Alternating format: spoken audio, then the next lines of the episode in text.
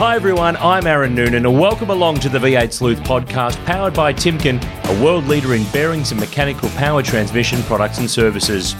Now, this week we sit down with a true legend of Australian motorsport. He's a guy that made it all the way to Formula One. He won the Bathurst 1000 six times, three times with his own team. He piloted a solar car across the country and found long lost artefacts in the Aussie outback. There's nothing that this guy can't do. Of course, it's the one and only Larry Perkins. In the first part of our chat, we cover his time in Europe trying to make it to Formula One, about racing for Bernie Ecclestone, and how an ice skater ended his oval track racing career before it even began. Plus, we touch on his sudden decision to retire from the cockpit for good at Bathurst in 2003. Stay tuned for part two, where we ask him your National Motor Racing Museum couch racer questions. We talk about his decision to start his own touring car team and his three Bathurst wins under his own banner. So, here we go. Buckle up, time to start. Part one of Larry Perkins on the V8 Sleuth podcast, powered by Timken. Larry Perkins, we have been asked by so many people to drag you onto the V8 Sleuth podcast. We have finally done it. Thanks for taking some time with us today. This could go anywhere, mate. This could be this could be a bit of anything and everything. Are you ready? I'm ready, no problem. Oh, is there anything off limits today? Oh, well, I'll tell you when we get there. All right. I would have expected nothing less. Because at V8 Sleuth LP, we are right into the histories of the old race cars, and obviously your team built so many over the years. The one we want to ask about and our fans want to know about right now, because it's a bit um, timely, is how's the restoration going of the 1993 Bathurst winning VP Commodore? Yeah, my favourite uh, car, uh, I suppose, the first one that we built, um, pole position and won the race, and had a Holden engine, all good things about it. Um, how's it going? Well, um, Jack's been on it for, we've had it a few years now, but the body is totally finished uh, and painted, uh, painted as, as we had it on, uh, on the grid, obviously, in 1993. The engine's are in, in bits. That's in my corner. I've got the crankshaft out, and so that's your job. He's the body man. You're the motor yeah. man. Yeah. I said to Jack, "I'm going to do that." Uh, it's in pretty good shape, actually, the engine. So it's uh, we don't have to do a lot to it. But uh, the gearbox is done. I think Jack got that done. One of our old. Um, uh, mechanics, Barry Abbottmeyer, he, he, comes in to do those parts for us and the diff and all that. So he's got all the bits, I believe. Uh, and are these the bits from, are they the exact engine, the exact the, gearbox? The, the exact engine, correct uh, uh, engine number and the correct gearbox number. It's yeah, all the right stuff. Uh, took Jack a lot of uh, tracking down, but he's got a good network of friends and uh, people that uh, follow what he does, and so he's, he's been able to source everything. So when it hits the the track or the grid or the ground, whatever we call it, um, finished, it'll be exactly as it was in 1993 in uh, what was it October of 93 yeah the painstaking levels of detail that I know he's gone to because I've been lucky enough to pop out to your workshop and have a look at it and some of the other cars there it's off the chart the level that he's been going to in terms of he's had fans sending photos. I think we're did you take that car back home many years ago on the way to the Adelaide Grand Prix and fa- fans had taken photos in the boot, in the engine bay, in the interior that have actually helped you know where things were or what colour that was or that lead or uh, it's amazing how innocuous photos from 27 years ago now underpin the restoration of a famous car. Yeah, uh, it's been a lot of homework to get it right. And once uh, we finished 93, we uh, sold the car, uh, you know, very quickly, uh, if I remember rightly, because you always sold your car to finance the next car. And so it was many years past before uh, Jack got it back, and it went through numerous uh, owners, and a lot of them hotted it up, uh, you know, in their own way since then. And I think I, I, think they made it into the next model. And I, I know um, we, have got a very good lad, Travis. Um, who's been worked for me for many years ago, but he's he's worked he's worked on it almost for a year to get the body structurally as it was. Uh, he's a great fabricator, and um, um, yeah, yeah. So that's all right, but we wanted it right. There's no point in doing a restoration that's uh, just just flashy. We didn't want to just have chrome rocket covers. We wanted it as it was, and uh, yeah, to get the right gearbox and the right wheels and all those things been a big task. Yeah, a lot of people have helped. What are you going to do when you finally finish the thing? There's some people would say, stick it in a corner. It's pristine. I don't want to put it near a racetrack or get a bug squashed onto the front spoiler. When it's finished, is it going to go on the track or is it going to be wheeled away somewhere nice and parked in a corner? Oh no, we'd like to. Uh, I said to Jack, look, I'll I'll help as well as long as your goal is that it's uh, original and structurally as it was, meaning it's got to be able to do another Bathurst. No point in having it half reconditioned, uh, mm. and so it'll be easily good enough to do uh, uh, laps on the track at some stage, of which uh, I expect to do it, whether I drive or, or Jack will drive, it doesn't matter much. But uh, we certainly won't be racing it at a level that where you could risk the machinery and crash it. But to have it sitting uh, in a corner after all that work, I think would be a bit of a waste of time. So we want to show that hey, it still goes good. Uh, went good uh, last time I ran it. It'll still go good today. Sounds like a plan to me. Sounds like a plan to me. We jump all over the shop with this podcast. Uh, we cover all sorts of topics. We've got our Couch Racer questions section coming up a bit later where fans have actually thrown in some questions. We had piles for you. I spent all night sifting through them to edit them down to get to the level that we could probably get through. Uh, one of the things that I've not had the chance to talk to you about, and I know other people have, but I'm really intrigued because it probably doesn't get covered enough, is the F1 stuff of, of your career there's a first for everyone. There's a, a, first Bathurst or a first Grand Prix. So, am I right in saying your first Grand Prix was at the Nurburgring in '74? Yes. What a place to turn up to for your first F1 race. Yes, I was um, uh, very pleased to, uh, uh, you know, get there to get to the Nurburgring. I mean, not only get to Formula One, but Nurburgring. Uh, for anyone who's got a few miles on the clock, the Nurburgring is is the ultimate Formula One track, uh, and I'm talking about the old mm, Nurburgring. Mm. And um, yeah, I, would only been in Europe a couple of years, and uh, I teamed up uh, Chris Amon, a New Zealand guy, the late Chris Amon. Uh, he he was starting his own team, a Cosworth-based uh, English design car, and um, uh, he was going to have two cars, of which I'd drive one, and uh, I did testing at Goodwood a lot with him, and we went to Nurburgring mid-season because that's when it all got finished, and uh, Chris, uh, I think, might have drove the first session if I remember rightly, but he got crook. He had a you know, some some ailment, and so I drove. the, the next day, or, and so, and ultimately, though, I did crash it in the um, uh, on the track, it was. Uh, I went over this particular hill at the Ardennes, and um, it was raining on the other side of the hill, and you can't tell this. And it, I speared off and banged the back into the Armco, and and we didn't have any spares. We had no spares to fix it, and so it was withdrawn. So, but I, I before that, I had got in uh, you know numerous laps at the track, and I was uh, delighted about it. In those days getting into Formula One? Is that a more talent than money back in those days? But there was a bit of money flowing around. You did all your own deals. You handled everything yourself to, to, to open those doors. And, and how did that door crack open? Did you go and have to kick it in, or did someone come to you saying, "You're a good young fella. You're going okay. Here, come and drive my car." Well, when I when I left the farm up at uh, Murrayville or Cowangie, uh, uh, that in the Mallee there, I was a windmill mechanic, and uh, you know, I, I didn't, uh, you know, have a huge uh, academic uh, uh education. That's an understatement. And um, um, I wanted to go Formula One racing, and um, I, I, you know, went did my Formula Ford bit in in Australia, and it was driving for Bib Stool, and uh, I, I, hung around for a year with Harry Firth, and, and met lots of other people as well.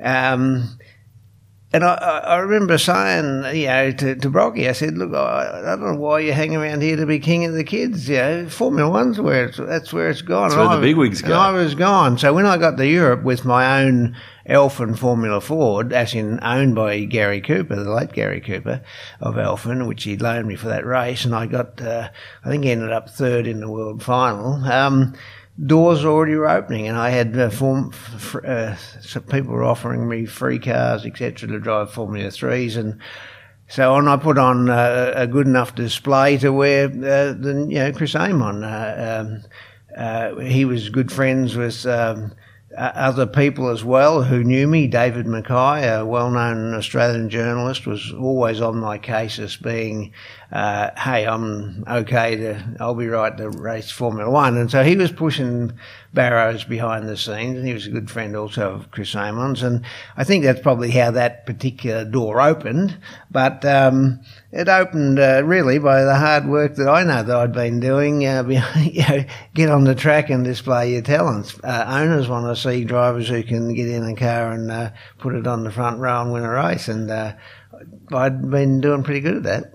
I reckon you did. uh, one of the things that strikes me about the pathway to the top, no matter what the era, who the driver is, whether it's Australia or Europe, um, but more so, I think when you hear about drivers going to Europe and England and doing those things, is the the sacrifices and sleeping on floors and sleeping on a couch at a mate's place and didn't have a buck to go and um, stay at a hotel at that track, so they stayed in the, the truck or whatever it was. Give our listeners a bit of an idea of the, the early mid seventies there. That was that sort of stuff going on in, in your world. Where you, what springs to mind from that whole well, type of situation? Well, it, it was going on, but I didn't know there was a difference because I grew up all my life you know, we were poor on the farm. We had no money, and uh, any money I had, I earned myself. I, you know, I, I, was working. I left school when I was fourteen. I started working then. I, you know, paid paid my mum rent to live in the farmhouse, and so you lived rough all the time. And uh, when I got to Europe, it just yeah, it was a fraction rougher. Uh, not a lot. I bought a truck. I immediately bought a truck that I could sleep in and live in because uh, that was going to be the cheapest way to operate. And um, you know, there, there, there was just no other option. I didn't even consider that, that you could get money and make this easy because uh, I didn't have a pass for that. It would have made it a lot easier, but it probably wouldn't have been as much fun half the time. Well, it wouldn't have been as much fun, but um, uh, you know, the the bottom line is uh, to get where you want to be. Owners want to have drivers who can win races. It's a bonus if that driver has some money for sure. But it didn't matter who you spoke to, uh, whether it be Bernie Ecclestone or anyone else. They wanted a driver who could win a race. And, um, you know, uh, the, the, second I landed in Europe, I, uh, you know, captured a lot of, uh, um, I suppose, attention in the in the motorsport media to uh, uh, be able to, you know, make the car work. My first trip to Monaco uh, in 1973 with my um, GRD Formula 3 car. Uh, I got a very large write up in the L'Equipe uh, newspaper. It was a bigger write up than Jackie Stewart got. yeah, was it on, in French? It was in French. So well, I didn't know what French, it said, though? Had no uh, idea. I could re- I could see my name and I could see a Larry photo. Uh, and that was on because my first day there, I think I was the fastest Formula Three car of all the Formula Three cars. First time ever been to Monaco, and it was unheard of. And so they gave me a, a very good write up, and and that's if you like where it started. You know, get on and you know don't talk about how good you are. Let the track and the lap times do the talking. You mentioned Bernie Ecclestone. You, you spent a, a, few Grand Prix with, with his team Brabham when he owned it, but yeah. predominantly you were you're the teams that were, were struggling at Surtees and Amon and um, and the like.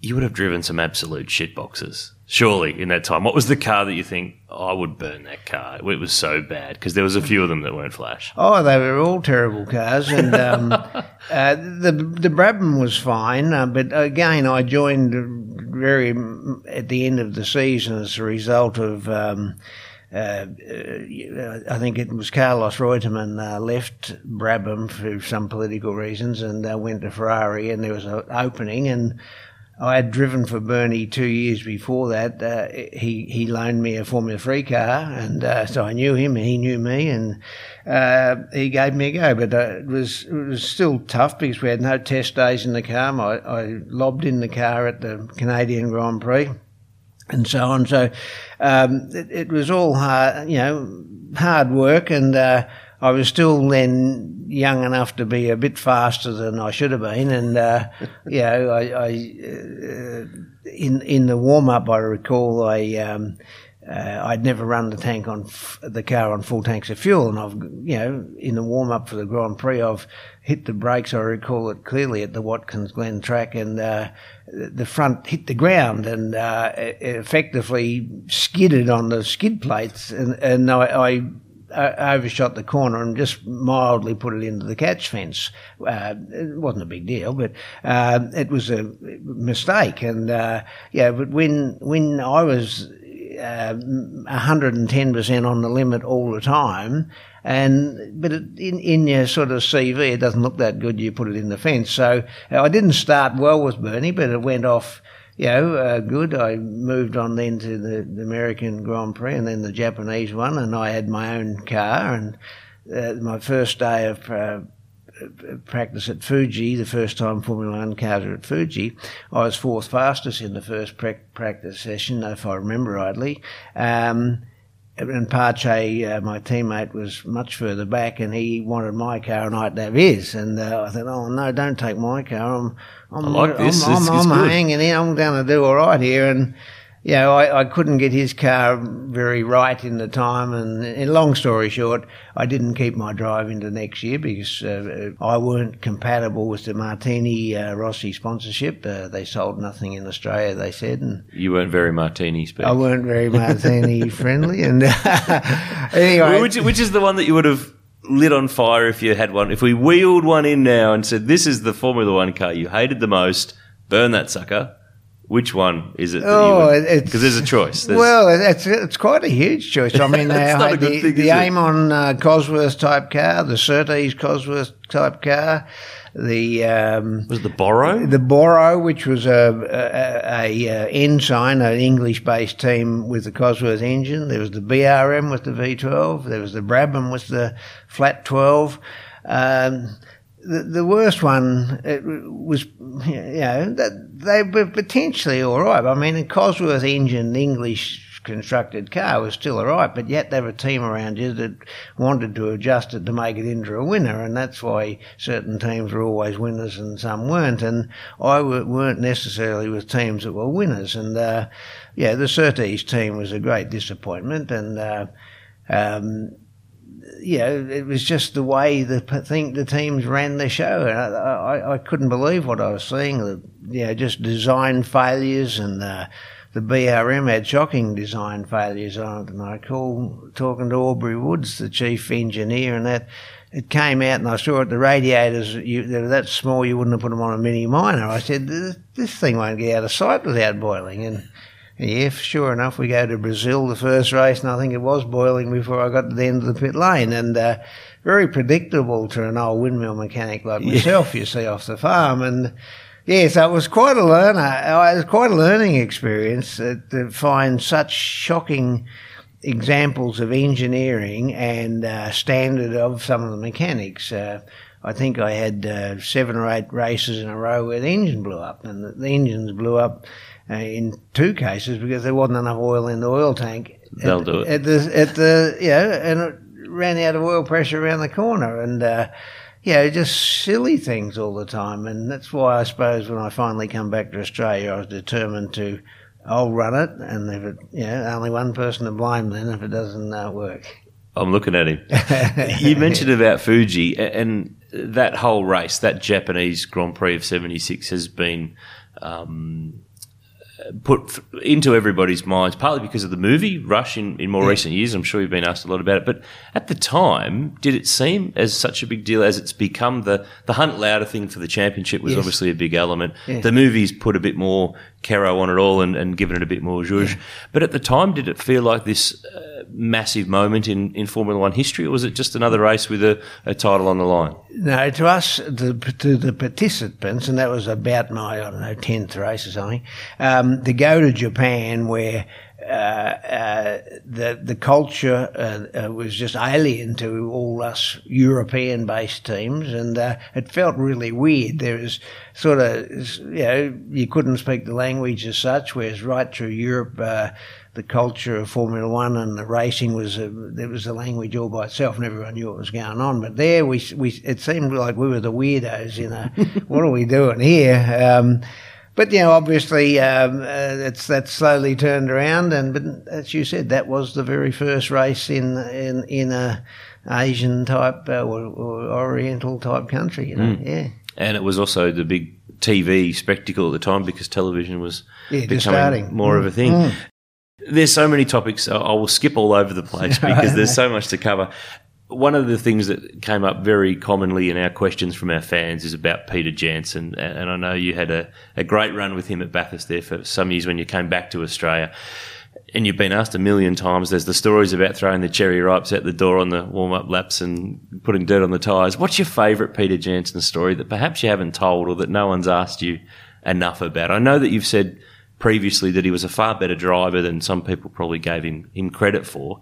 Uh, but what's lurking in the LP files on Peter Janson that you can wheel out for us? Because as sleuth fans love Peter Janson. we must get him on one day. Well, what stood out? I mean, I don't know whether I'd met him before I went to England. I may have met him uh, for sure, but uh, it started uh, his mechanic or did his engines with Ian Tate, you know, the Ian Tate we all know. Ian rang me up one day and said, Janson's keen to, you know, run with someone like yourself. Would you be interested? And I said, oh yeah, why not? So did you ask for a big big fee, or oh, did you just no, ask for a drive? I, I, was I was never money hungry, and I, I wouldn't have asked. I doubt whether I even got paid, but uh, I'd been in England then some many years, and uh, I know he was uh, sponsored by Air India, and he was going to fly me everywhere. Uh, I think I had a few trips, uh, uh, always up the front end of the plane too. Naturally, I and, uh, uh, and I didn't know that even existed till then. But um, so once I met uh, Janson and I stayed at the Windsor Hotel there. In I'd come out from England to do the Sandown and the Bathurst in, in one trip, if you know what I mean. Um, I got to know Janson very well, and um, uh, over the, in the many years, we always got on famously well to this very day. We've, we've never had a, a, a blue or such, uh, never any animosity in anything we ever did. And uh, I think it was because um, we were worlds apart as people. He and, and I never encroached into his little world, and he never encroached into mine. Uh, you know, he did his PR and all that stuff, uh, you know, massively better than I could even dream of doing it and he let me, um, you know, handle and work on the race cars as I saw fit. And uh, it was just, it was a great time, uh, uh, you know, driving with him, working with him. Uh, um, as I said, that still exists today. And, uh, you know, uh, I got married there to Raylene, you know, J- J- their kid's mother, and um, um, that was all great. And yeah, it was yeah, but good times with Janson. You mentioned the cherry ripe saga. That saga that was true. We were back in those days. Yeah, you must have had a passenger seat still in the race car, and at the start of the in the morning of the race, you, you did a slow lap around the track in your race car with you know um, two of you in the race car, and I'm sitting in the passenger seat, and he suddenly going up the hill, driven right off the bitumen uh, onto the dirt and the grass and the sticks and the kangaroo crap and everything, throwing cherry ripes out the window to the marshals. I said, I grabbed the steering wheel and said, get back on the bloody track. We're on our race tyres for Christ's sake. We're going to be starting the race in, you know, 15 minutes. Um, and he he got shocked that uh, he didn't realise he was doing anything wrong, but uh, it it didn't never never caused issues. I might add, and uh, yeah, so I had a, a, very memorable time with Janson. Yeah, and still do. You still see him, which still is, see him which is uh, great stuff. Quite often, I go to his uh, his uh, place uh, on these Tuesday night drinks there every now and again, and uh, we reminisce about how good it was in the old days. And, how good we uh, were. how good we were. but you did mention, I want to say, he, he never got accolades of being a good driver from other peers of his. I think I think primarily because there was always a jealousy factor, uh, and motoring journos tended not to take him seriously. But in our four Bathursts we did, which uh, two seconds and a third, uh, and a DNF, he never put a foot wrong, and uh, uh always handed the car over to me. Uh, we never, you know, he, he would say, "Oh, who should start? Should you start the race?" I said, "Peter, it's your car, your team. Nothing wrong with you. You do. You start the race." And uh, so we didn't have any ego issues, and I don't believe his pace as such ever was the reason for a, any of a deficient a deficient result. Uh, he just got on with it, and uh, and for a guy who didn't appear to eat at all and certainly drank a bit, um, I thought it was a remarkable effort. Wasn't just Schweppes either, by the way. I would have thought. I would have thought. Yeah. Tell me about the solar car. One that probably doesn't get covered enough with No, you, no. but you were heavily involved in putting that together. Just for those who don't know, when was it? Why did you do it? And what was the whole point? Um, Well. I, when I finally came back from England, that's in living there, I, I just mentioned Janson, which was 1977. I did it. I didn't do 78 because I, I don't know, was doing busy taking over the world. Or yeah, I was doing. Uh, I think I might have been doing a Formula Two race or something like that in Europe. So I did seventy nine and eighty and eighty one. Um, um, how oh, then I was I was between um, you know between jobs. I'd come back to uh, Australia to live full time and around about at 1980, uh, and thought, well, what am I going to do now? And um, amongst scratching my head and um, you know doing a bit of nothing and and you know a few withdrawal symptoms coming from you know you had you know I'd placed my whole life on hold to do Formula One and it wasn't going to happen. Um, it was all over. So I was between things, and uh, I was talking to Hans uh, Tholstrup at one stage, or he was talking to me, and he. It was just after um, they flew the English tr- Channel with a, a solar powered um, you know, ma- machine, and Hans said, "Look, can we we got to do something with solar power? What can we do?" I said, "Well, like, what do you mean? Do you want to build a car or drive around Australia? What do you want to do?" He said, "Yeah, that'd be great." so you dubbed yourself in, basically. Yeah, so uh, I said, he said, well, could we do that? I said, well, hang on, give us a couple of hours. And I did some uh, bits of numbers on how much power you could get, etc., cetera, et cetera. I said, yeah, we can easy. We can build a car and drive across Australia if you want. Um, it, it'd be struggling to, you know, average more than 25 kilometres an hour. But uh, but it'll go. he, yeah, Yeah. So uh, he said, okay. So we walked into BP and uh, asked them for fifty thousand dollars, and in five minutes' time they gave us the fifty thousand. And I walked out. I said, "Jesus, Oh, gee, we've gotta did- build it now." We didn't. We didn't ask for enough, you know." Um, yeah, so uh, I built the car up at, um, uh, um, you know, in various places it was, but principally I put it together. My brother Gary uh, helped me on that, and um, uh, up at uh, in Ringwood, uh, Jack Godbear, uh, late Jack Godbear, a good old friend of mine. I built it in his barn, and um, oh, we tested it out at the Army Proving Ground with simulation of uh, solar cells for drag. I didn't have uh, the solar cells were made by a company BP owned, and they didn't arrive till we got the vehicle in Perth. And the boss of BP and the plan was to go Perth to Oh Melbourne. yeah, yeah, We drove to the, the plan was to yeah go um, Melbourne, uh, Perth to Sydney, and the, the, all the others around were stressing that it, how do you know it'll work? You know, I said I was figuring, you know, I was good at maths at school, which is true actually. Uh, it'll work, and um, yeah, so the solar cells arrived. We put them on over there, and uh, it worked. So, how many days does it take to drive a solar powered car that's got a top speed of what twenty five k's an hour from Perth to Sydney? That you'd grow a fair beard in that time, wouldn't you? When I say, uh, I think it was an average of 20, 25 we did. It had a top speed down some of the hills. I know we were up around 70 or 80k. It was a bit scary, I might add. Narrow Uh, tyres, I guess, as well. Yeah, they were on uh, nice little high speed Michelin push bike tyres. But um, we, I think uh, Hans did the logistics of the planning and, uh, and so And what on. was what was his background for those who maybe Hans, don't know Hans Hans Tholstrup? I don't know what his CV said, but he's a he's a uh, I think he's a Dutchman who came out to Australia to get to you know flee the country of socialism and everything because he's a he's a can do. He just wants to do things. He doesn't want a handout from anyone. He wants to do things. So he's a doer. He, some people call him an adventurer. Uh, that that may be uh, right. Uh, you know, he'd wake up one morning and want to walk across the Simpson Desert, and he'd do it. He he wouldn't. Uh, uh, yeah, procrast- procrastinate. So uh, that was his background, and um, um, you know, he he had planned the trip to take I think around twenty four days, and we ended up in Sydney after fifteen days. So we were about eight days faster than he had thought. So that was a, a, a success, if you know what I mean. And uh, we then had planned to donate the uh, vehicle to the Australian National Museum, and um, uh, which was a great pity. So I got a call one night in the middle of the night from the company. They said the Smithsonian Institute. I said the Smithsonian. Are you sure that's who you are? And he said, Yeah, we'd like to buy the ve- the vehicle. I said, Well, I can't do. It's already gone. so not very people in the world get a call from the Smithsonian no, Institute. I think you're the first uh, person on our podcast to get a call from them. Uh, yeah. So anyway, that was uh, so it was a fill-in job. Simple mm. as that. That's why I did that. It filled in quite nicely because then the next little chapter delivered three Bathurst wins in a row with Brock and the dealer team.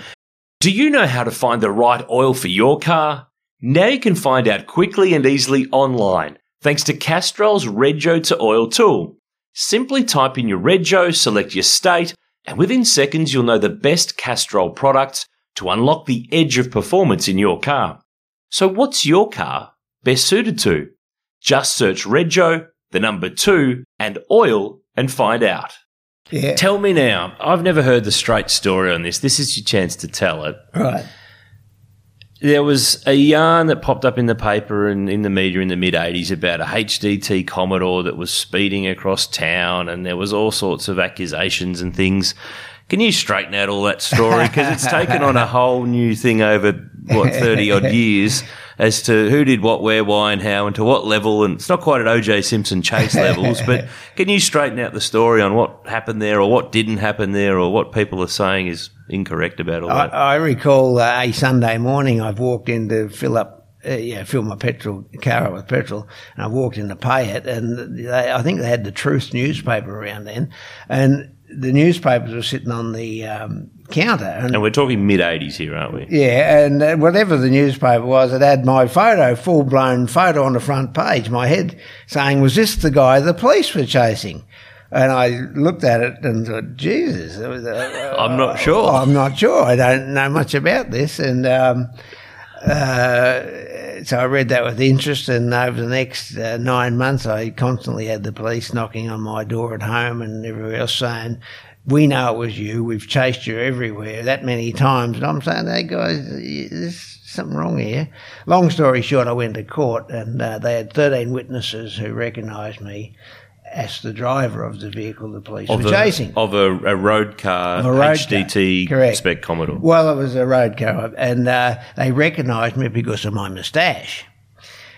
And uh, the court had, uh, yeah, they were presenting large, you know, uh, Tim Pemberton posters up, uh, you know, with me and Bob Hawke and Peter Brock on the uh, the podium at Bathurst. Podium and Tim Bathurst, the, the long time yeah. Holden PR guy. Yeah, yeah with um, my moustache. Now, I, I, said to my lawyer, but I didn't have a moustache. And uh, he said, Can you prove it? I said, Well, of course I can. I said, My daughter was born um, two weeks before the alleged chase, and I've got 10,000 photos of me holding my first uh, child, Nicola, my daughter and no moustache. And that went, those photos covered, covered the whole, you know, month, first month, you know. So we go to court and, uh, uh, I, uh, eventually I produced the photos because I was giving evidence and, uh, the judge says, well, when were the photos taken? So I turned them over. he said, no, don't turn them over. Tell me. I said, oh, 19, um, 1983. He said, well, the case was in 1984. Oh, I said, well, I meant to say 84, which I'd made an error. Now, I wouldn't be the first ma- male father to not know when his daughter was born. uh, and he said, No, no, you said what you said. And, I could not believe it. I was convicted then uh, on all the evidence was uh, false evidence. But I was convicted. so, so that's the story, and that's the story that is the truth. Uh, and that's as far as I'm going to say. Righto. Fair enough. No, we got you further than I think most other people have. So there you go. One other thing that springs into my mind Will Dale, who works with us at V8 Sleuth, he is manning the audio as we speak here, has a great uh, view of history and he delves through the things that I forget sometimes. One of the things that actually popped up in one of our questions was a fan asked if you ever had the tendency to want to have a go at the Thunderdome at Oscar racing. And you were supposed to, but a world famous figure skater smashed the crap out of your car. That's right. So Torvill and Dean were the massive stars of the 80s of ice skating and That's the Winter Olympics. And Christopher Dean was a bit of a fan of car racing. How did it come to be that he was driving a, a Perkins Engineering Commodore at the Thunderdome and walloped it? So you couldn't actually take part in Correct. the race. Uh, I'm not exactly sure how we, if you like, got connected. Uh, probably something that it was You- because you're a big ice skating fan, LP. Uh, yeah, maybe because I'm a big ice skating fan, uh, like not. Um, yeah, uh, we had the car prepared to do Thunderdome, and he, I don't know, must have been going to do, I don't know whether it was a demonstration or a race before the race or whatever. I think that's what the plan was. Yeah. Yeah, and long story short, he was a decent guy. I got on well with him, and- and he's uh, offside. Uh, uh, what's her? It was a, Jayne Torvill. Yeah. Was she was she there to go? Tor- She, she Tor- could, well, it was Torvill and Dean. I, yeah, I never Jayne know Torvill. which. Christopher okay. Dean, Jayne Torvill. Yeah, she was. She was. She was per- perfectly sensible, and um, we met them. He crashes the car, and uh, he ends up in hospital, and uh, and so on. And uh, yeah, but the car was very much in hospital as well, so I didn't get to do the drive. But uh, that was my first and last go at anything to do with uh, ice skating or the Thunderdome or uh, anything like that. Very short, sharp It chapter of the LP yeah. racing career. The Lotus Esprit, that's one people have forgotten. The Bathurst 12 hour, you didn't do too many 12 hours. I think that's the only It's one you might have done. one. It is the How, how did that come to be? Because it was a very. Thinking back, we connect you to Formula One, to Holden primarily. One little dirty run in a Ford Mustang with a certain Queensland bloke that we won't go into for the Holden fans. But how did you end up in a Lotus? It's one of those oddities. Well, I, I must admit I'm not exactly sure uh, how I ended up, but I was a good friend of mine was Ron Barnacle, uh, uh, and Ron, Ron, uh, I think was probably um, uh, he, he was a bit more connected to that world that I was, and he, I think he was started. Would I, you know, would I want to do the twelve hour and with him? I said, oh, yeah, why not? And uh, the uh, importers of the, that Lotus I knew from long time back, and I thought, oh, yeah, this will be all right.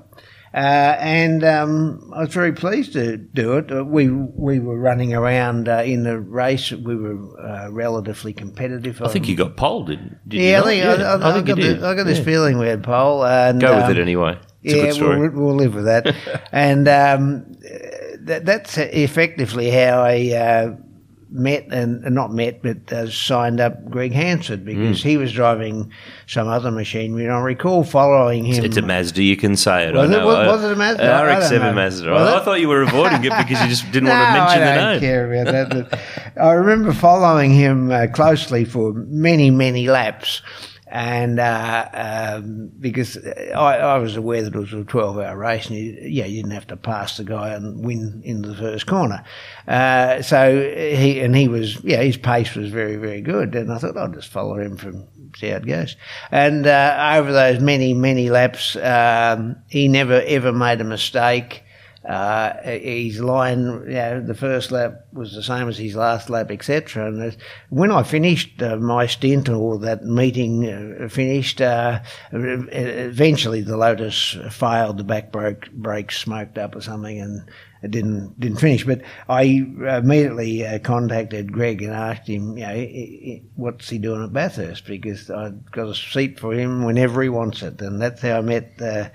Dear old Greg, and uh, um, yeah, the rest is history on that, unfortunately. Yeah. It worked out good that year though, because worked out very good. went back to Bathurst six months later and Correct, won the race, and now the car's being restored, which is Correct. how we started our podcast. Correct. One of the ones that our fans love is the VL, the the fuel injected Walkinshaw VL Group A Commodore.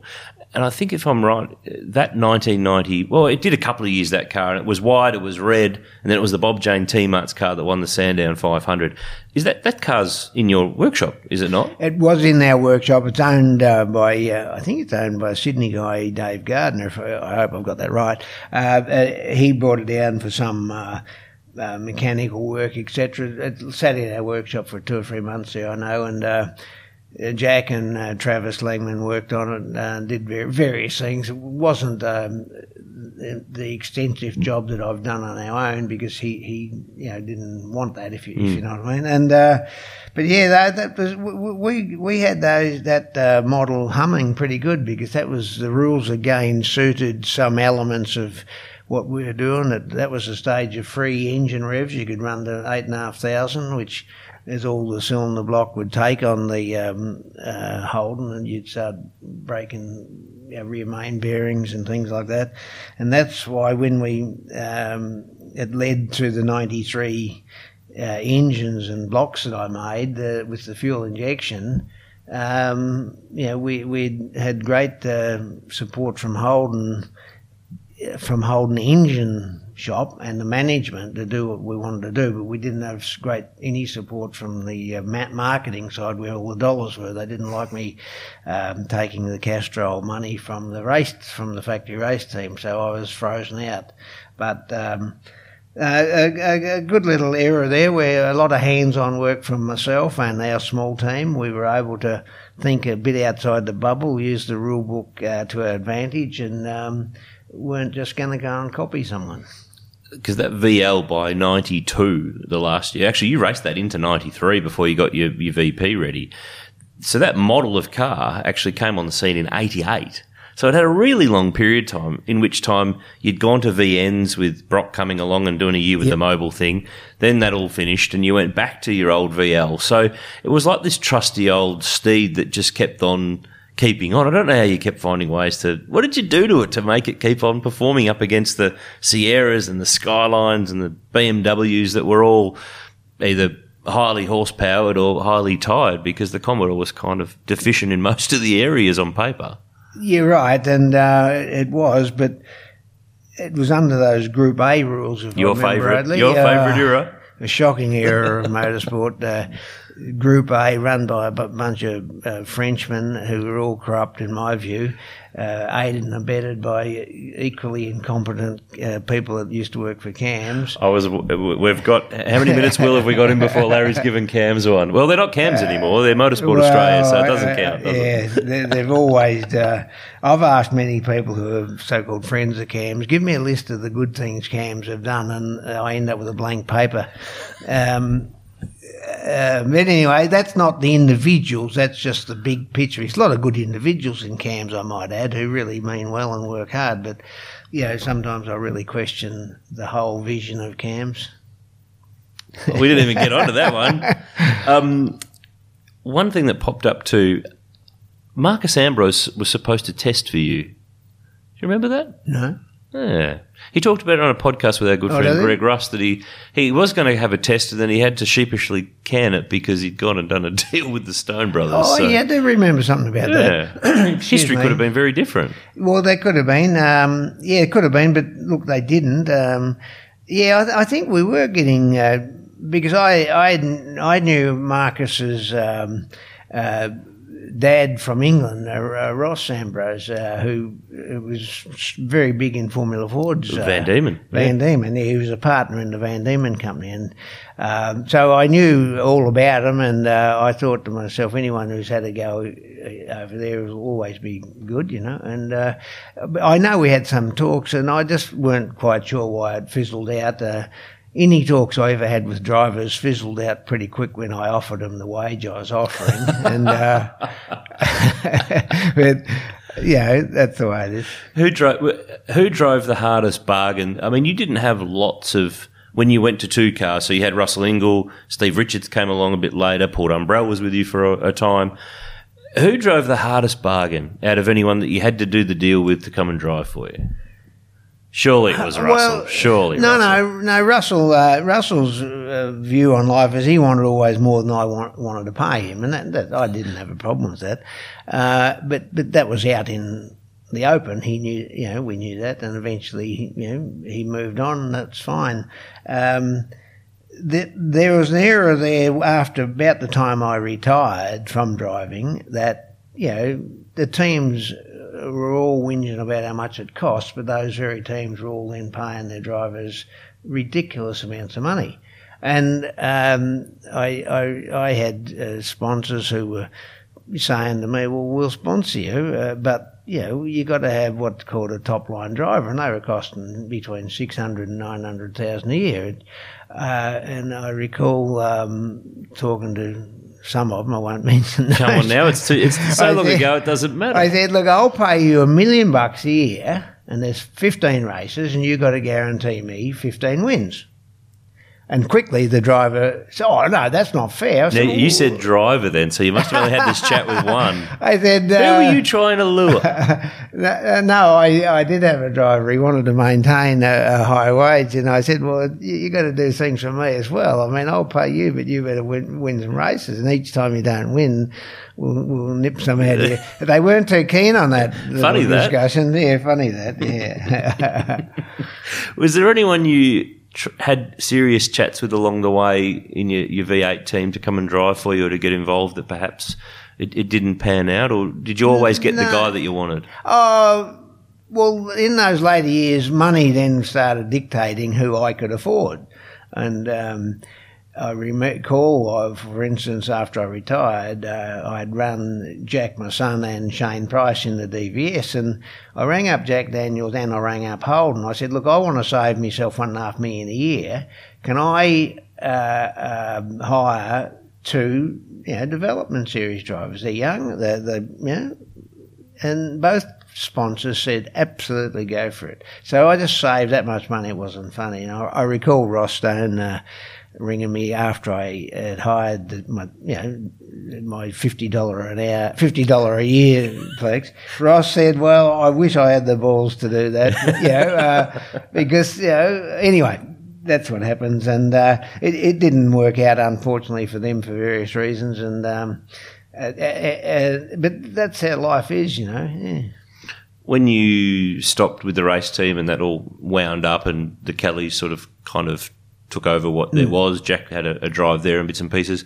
Did you go cold turkey on the car racing thing for a while because it was just time to do some other things, or did you keep a, an interest all the way through? Oh no! I, I, once I stopped driving, uh, it, to me, it was, uh, a it was a, an easy decision because some of the f- mm, biggest decisions are very easy. You know, I, I'd always said to myself and my team that the moment I become a weak link in the team, I've got to look at myself like I'd look at anyone else, and uh, I'd, I'd made that mistake. Uh, uh, in the in 2003 race, my last Bathurst in practice, uh, I, I, into the wall while I was arguing with Joe, my team manager, who wanted me to come in and sign a letter of indemnity to indemnify cams and V8 supercars against negligence, and I was refusing to do that. And so um, uh, I, weren't, I weren't arguing with Joe. Joe was saying, "Hey, uh, they're going to black flag you, and they might fine you, etc., etc." So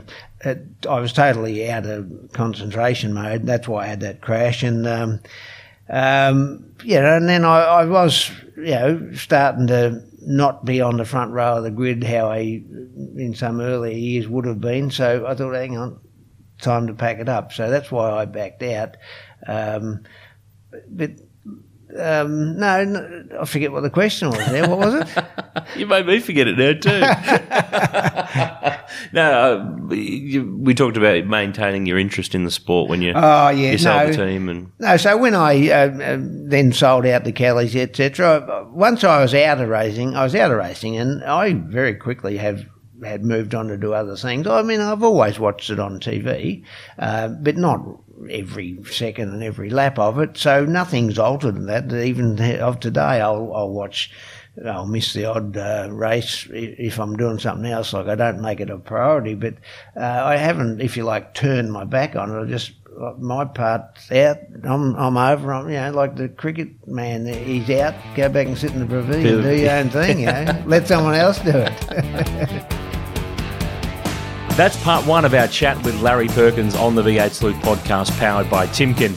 Stay tuned for part two, where we ask him your National Motor Racing Museum couch racer questions.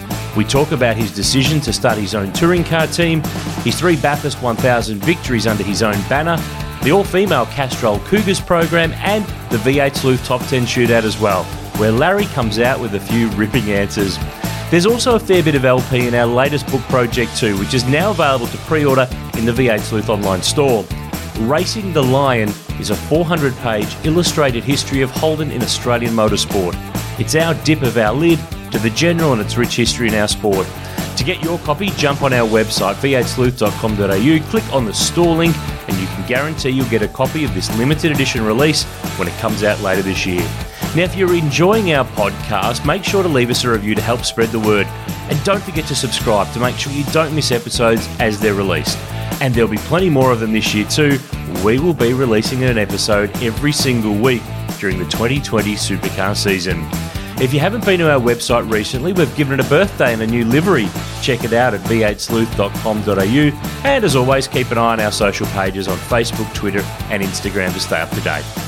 Until then, we'll catch you next time on the V8 Sleuth podcast, powered by Timken.